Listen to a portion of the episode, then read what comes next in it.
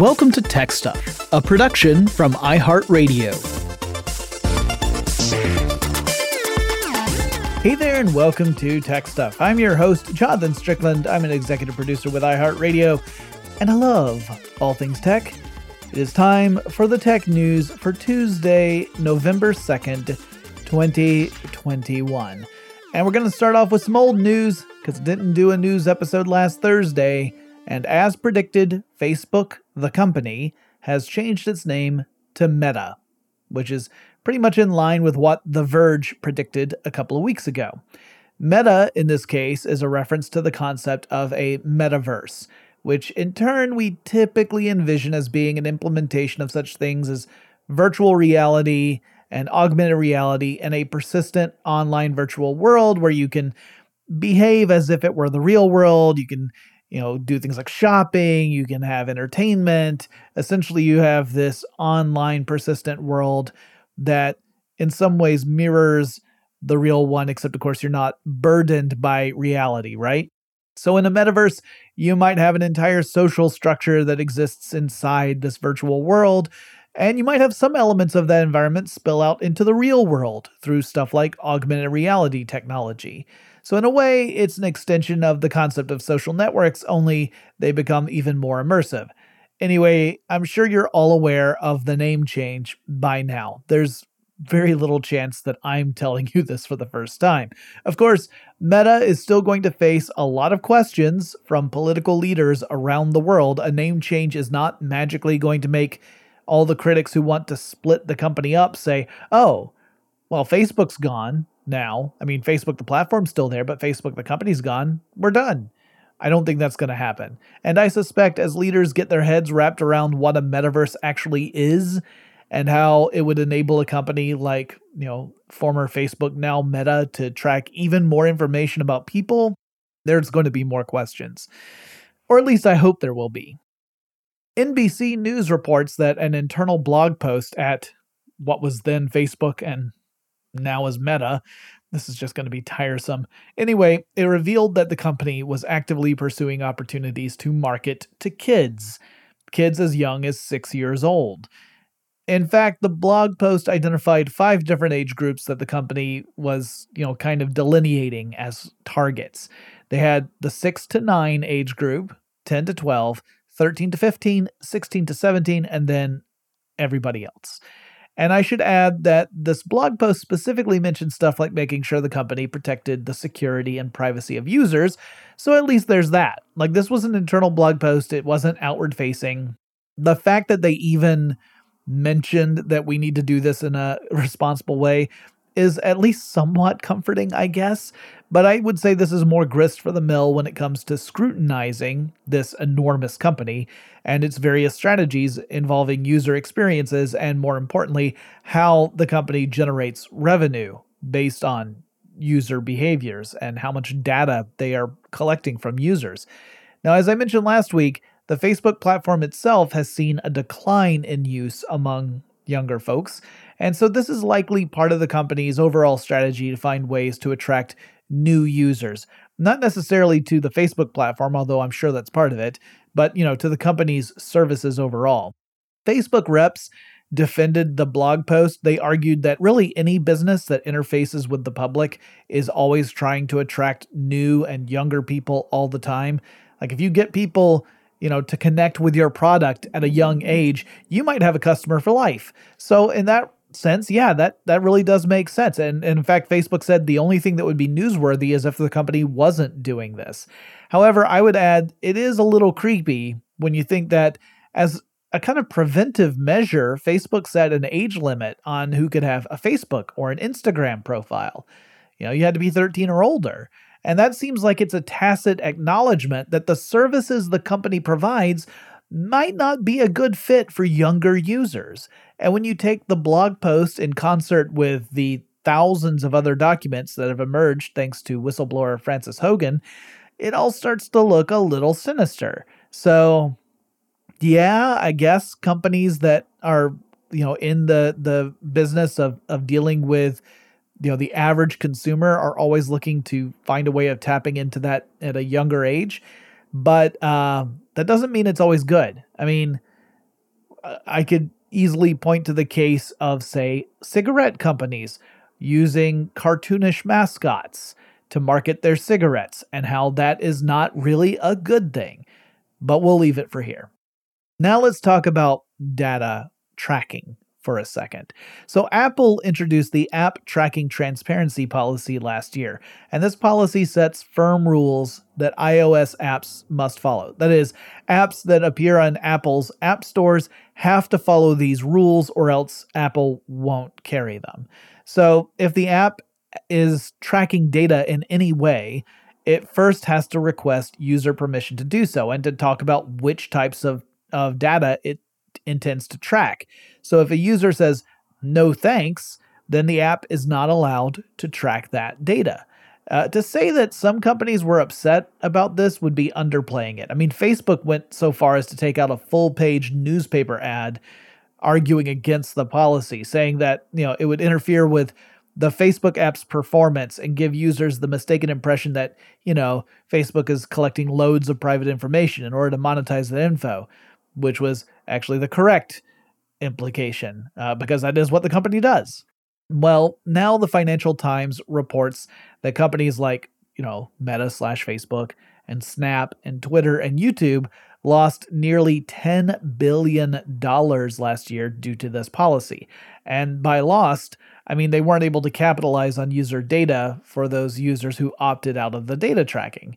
Uh, Snap was hit particularly hard, which is not a big surprise because Snap does not exist outside of the mobile experience, right? There's no desktop version for Snapchat. So that would explain how that company was hit particularly hard because there was no other platform for it to depend upon.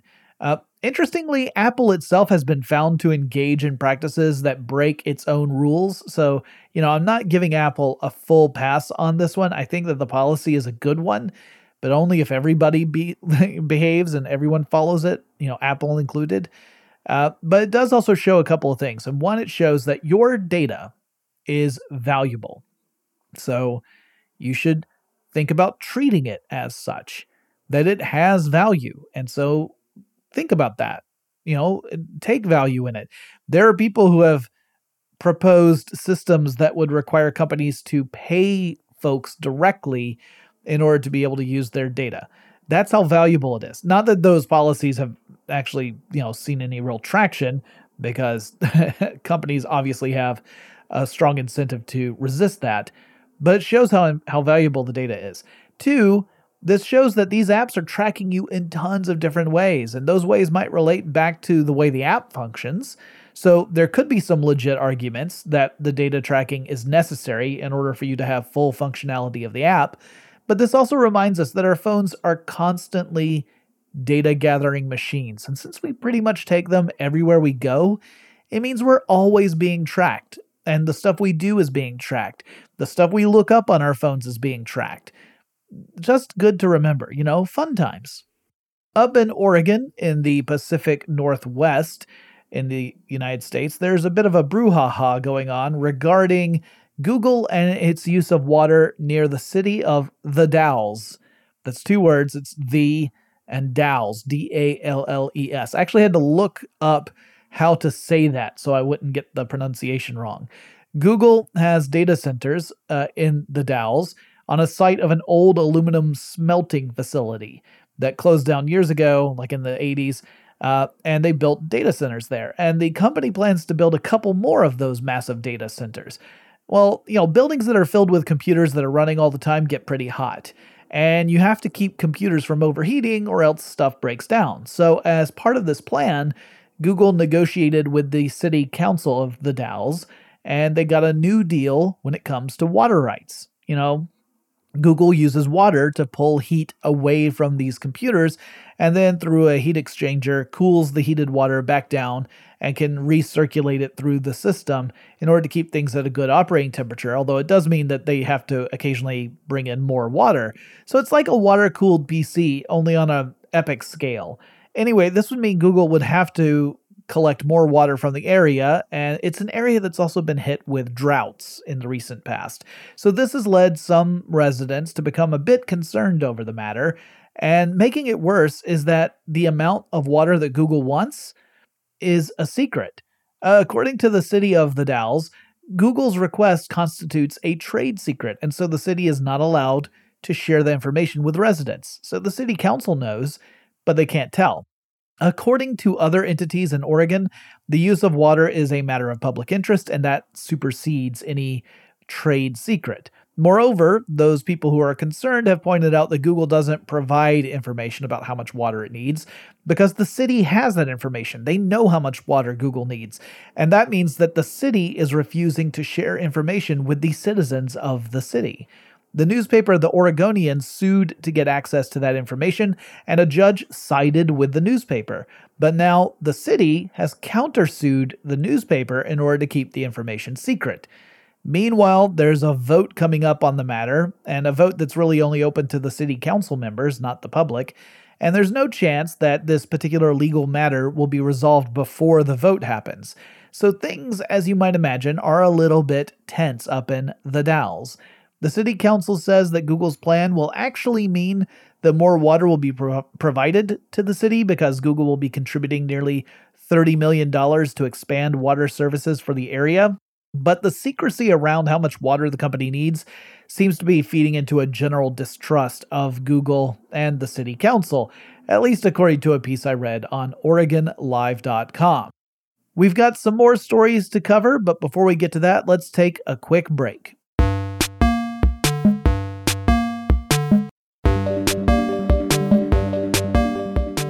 Before the break, I was talking about Google in Oregon. I've got another Google story here, which involves a worker petition that's aimed at convincing both Google and Amazon to back out of a deal that the companies have made with Israel.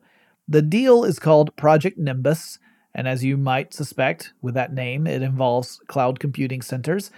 Uh, the workers who are leading the petition are two Jewish Google employees and they're worried that the cloud computing tech, quote, allows for further surveillance of and unlawful data collection on Palestinians and facilitates expansion of Israel's illegal settlements on the Palestinian land, end quote. And the two say that more than 1,000 employees have signed the petition, though the petition itself allows employees to remain anonymous, and all but three have done so, so it's obviously hard to verify. According to the Jewish Telegraphic Agency, the cloud computing contract has clauses in it that are uh, meant to prevent Amazon and Google from pulling out of the deal, even if they're under the threat of boycott. So it's questionable whether the petition will make any headway, though it does bring more attention to the project. Last week, I talked about how Hertz, the rental car company, had signed a deal with Tesla to buy 100,000 Tesla vehicles by the end of next year. Well, Elon Musk then went out and tweeted that the ink has not even been put to paper yet, that no contract has been signed. Which, hey, you know, whoopsie, because, you know, the initial news about that deal pushed Tesla stock value up more than 10%, like around 12%, actually. So that means if you had Tesla stock, you potentially could have seen your wealth increase pretty dramatically before Musk revealed that the deal hadn't actually been done yet. Uh, which, you know, Elon Musk and the stock market, there are all these stories that don't paint Musk in a very good light in the way he communicates things. Um, but then, to be fair, if the contract wasn't signed and someone claimed that it was, it's not really on Musk's shoulders this time. But yeah, stock markets are fun. And by fun, I mean we all play pretend and hope we make money. Yay. Hertz, by the way, is still communicating as though this has been a done deal for some time. In fact, uh, the company had told the BBC that Hertz is already receiving deliveries of Tesla vehicles, so that's kind of weird, right? Hertz was directly asked by the BBC if the contract was in fact signed, and a rep said, Oh, we don't comment on business dealings to the press. Yeah, okay. Tesla is also opening up a program in the Netherlands that will help people with EVs. Uh, for the first time, uh, EVs, by the way, electric vehicles. For the first time, Tesla is opening up 10 supercharger locations in the Netherlands to people who are driving any type of electric vehicle, not just Tesla vehicles. Previously, you needed to be driving a Tesla in order to make use of the supercharger stations. Now, anyone in the Netherlands with an electric vehicle can establish an account with Tesla through the company's mobile app.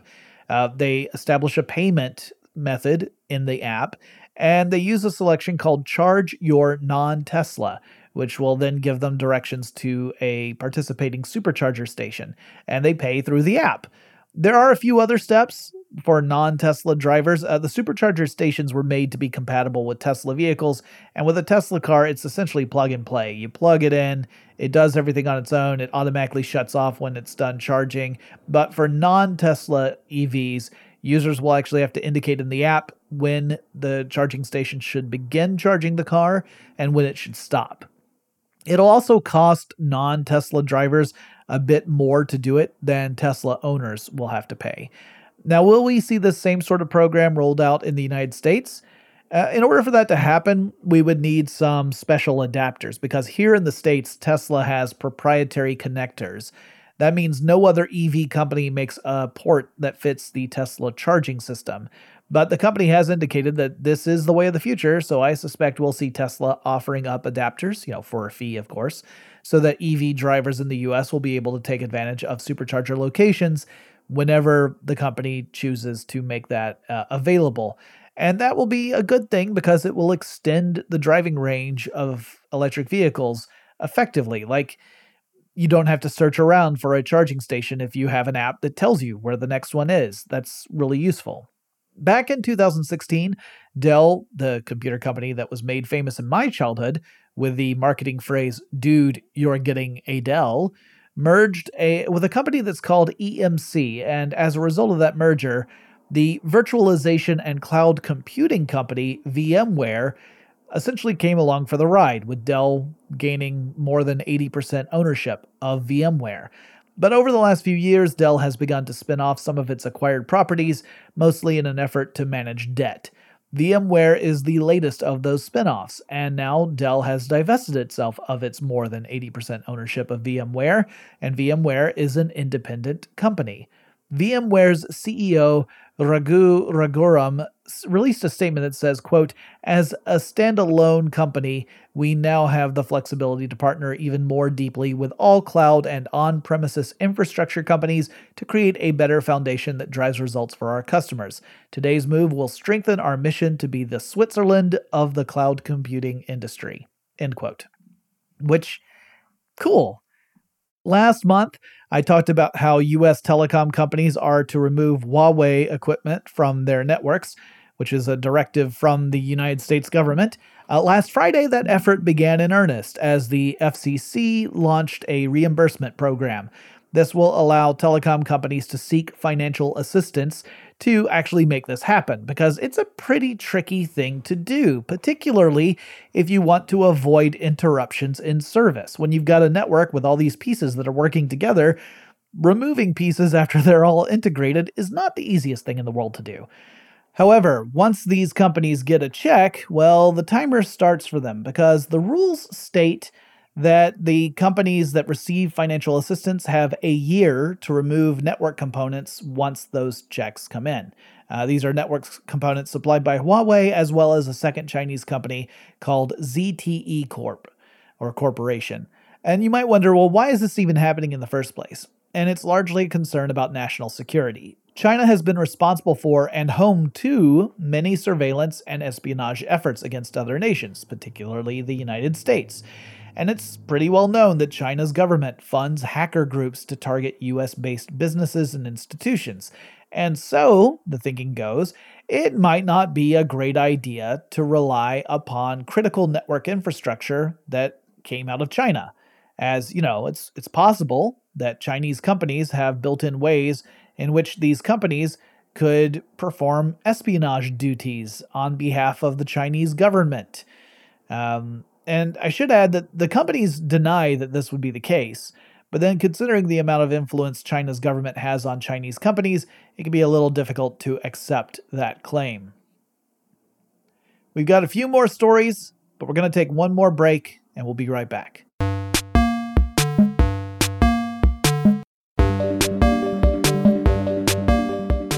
Okay, we left off in China. Let's go back to China because that's where Yahoo has called it quits.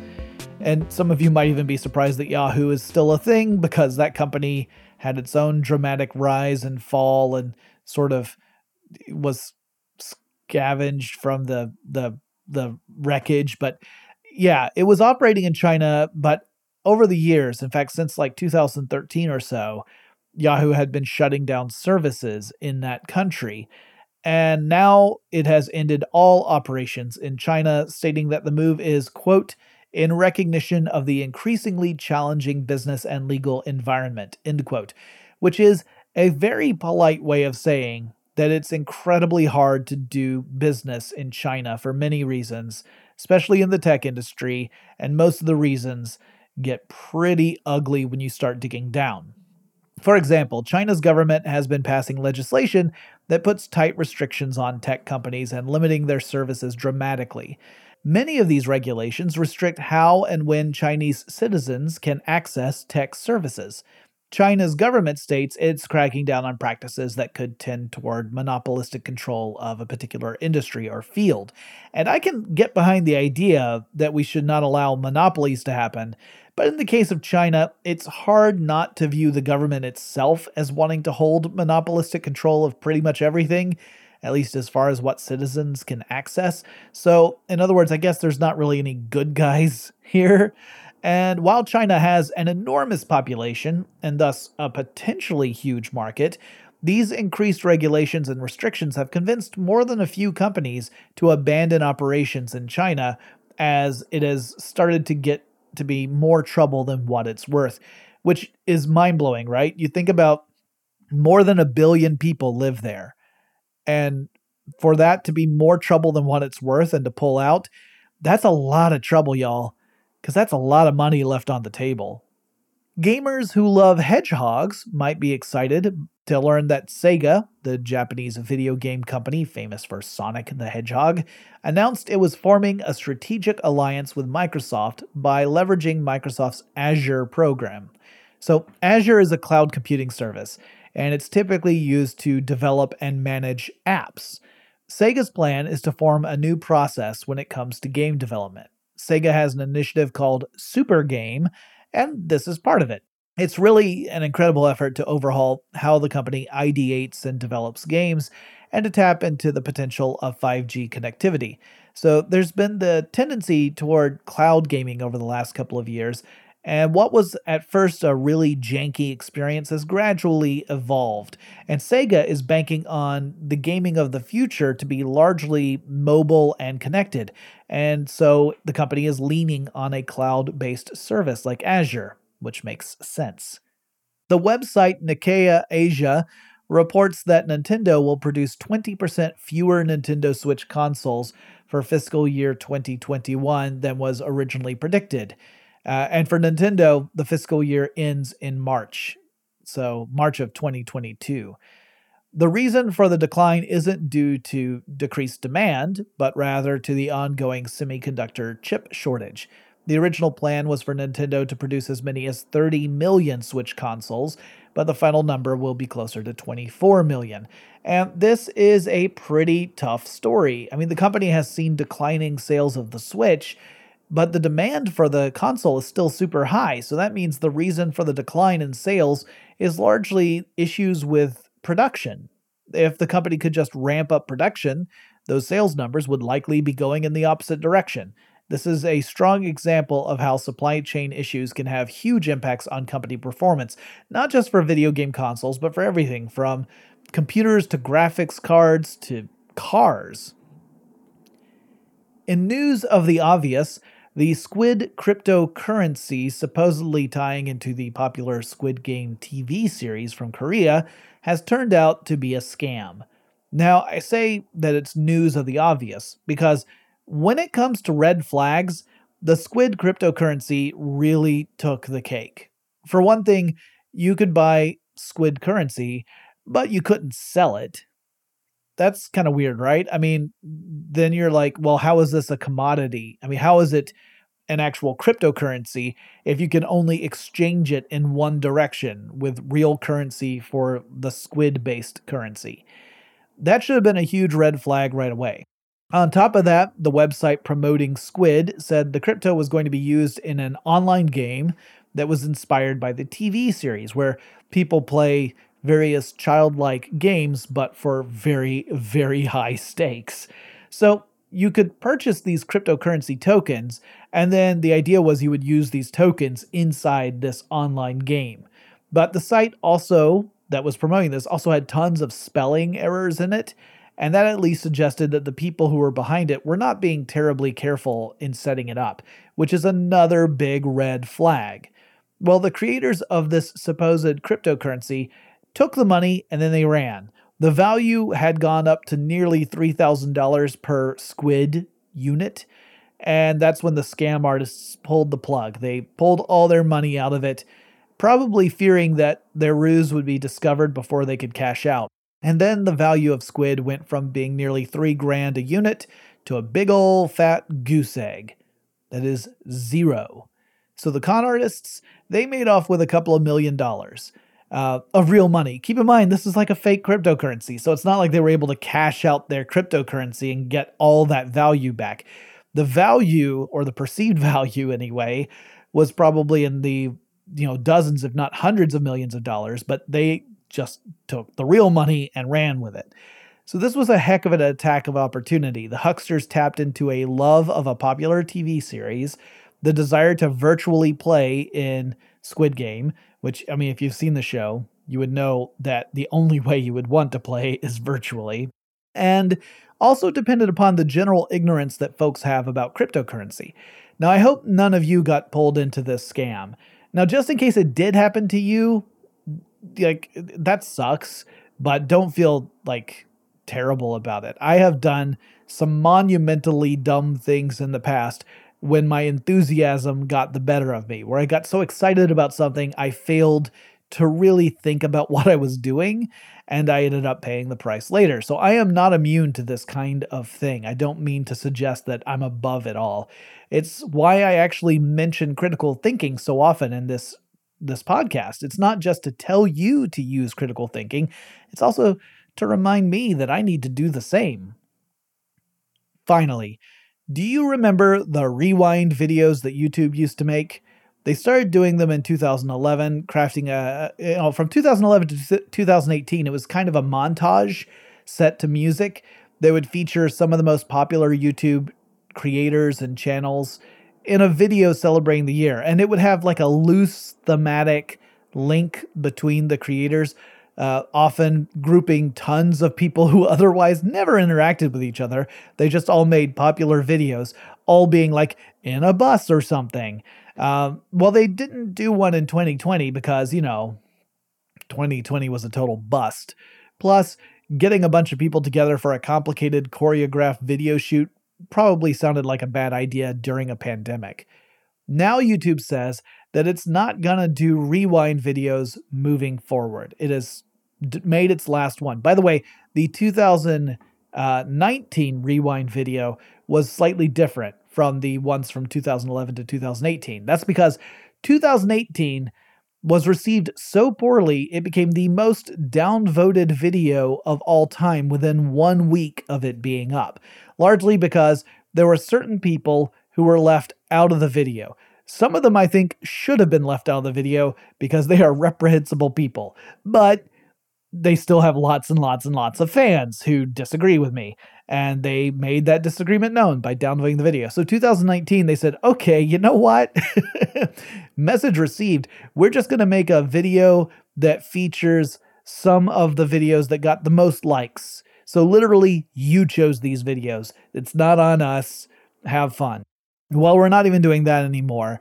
And it's largely because YouTube has grown so large and videos are so diverse across so many different genres and topics that it is literally impossible to make a rewind video that even represents a a fraction of what is going on on YouTube. That if you were to try and do it, unless that video was, you know, 18 hours long and featured flashes that lasted maybe a couple of seconds of each person, you wouldn't even scratch the surface. So instead, YouTube says we're going to leave that to individual creators to make their own kind of rewind videos to be a reflection on the the year, but we're not going to do it anymore.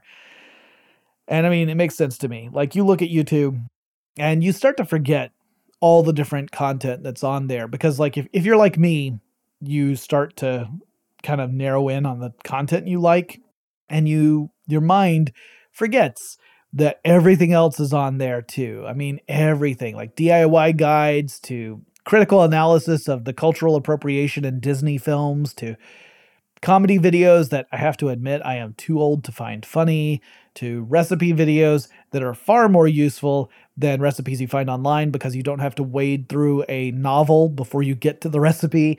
So I understand where YouTube's coming from, but I think we should have a moment of silence for Rewind 2011 to 2019.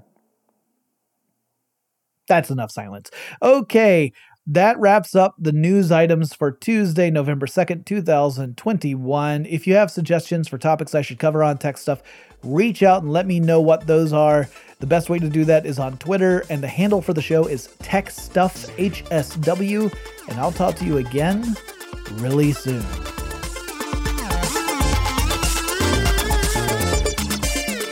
Tech Stuff is an iHeartRadio production. For more podcasts from iHeartRadio, visit the iHeartRadio app, Apple Podcasts, or wherever you listen to your favorite shows.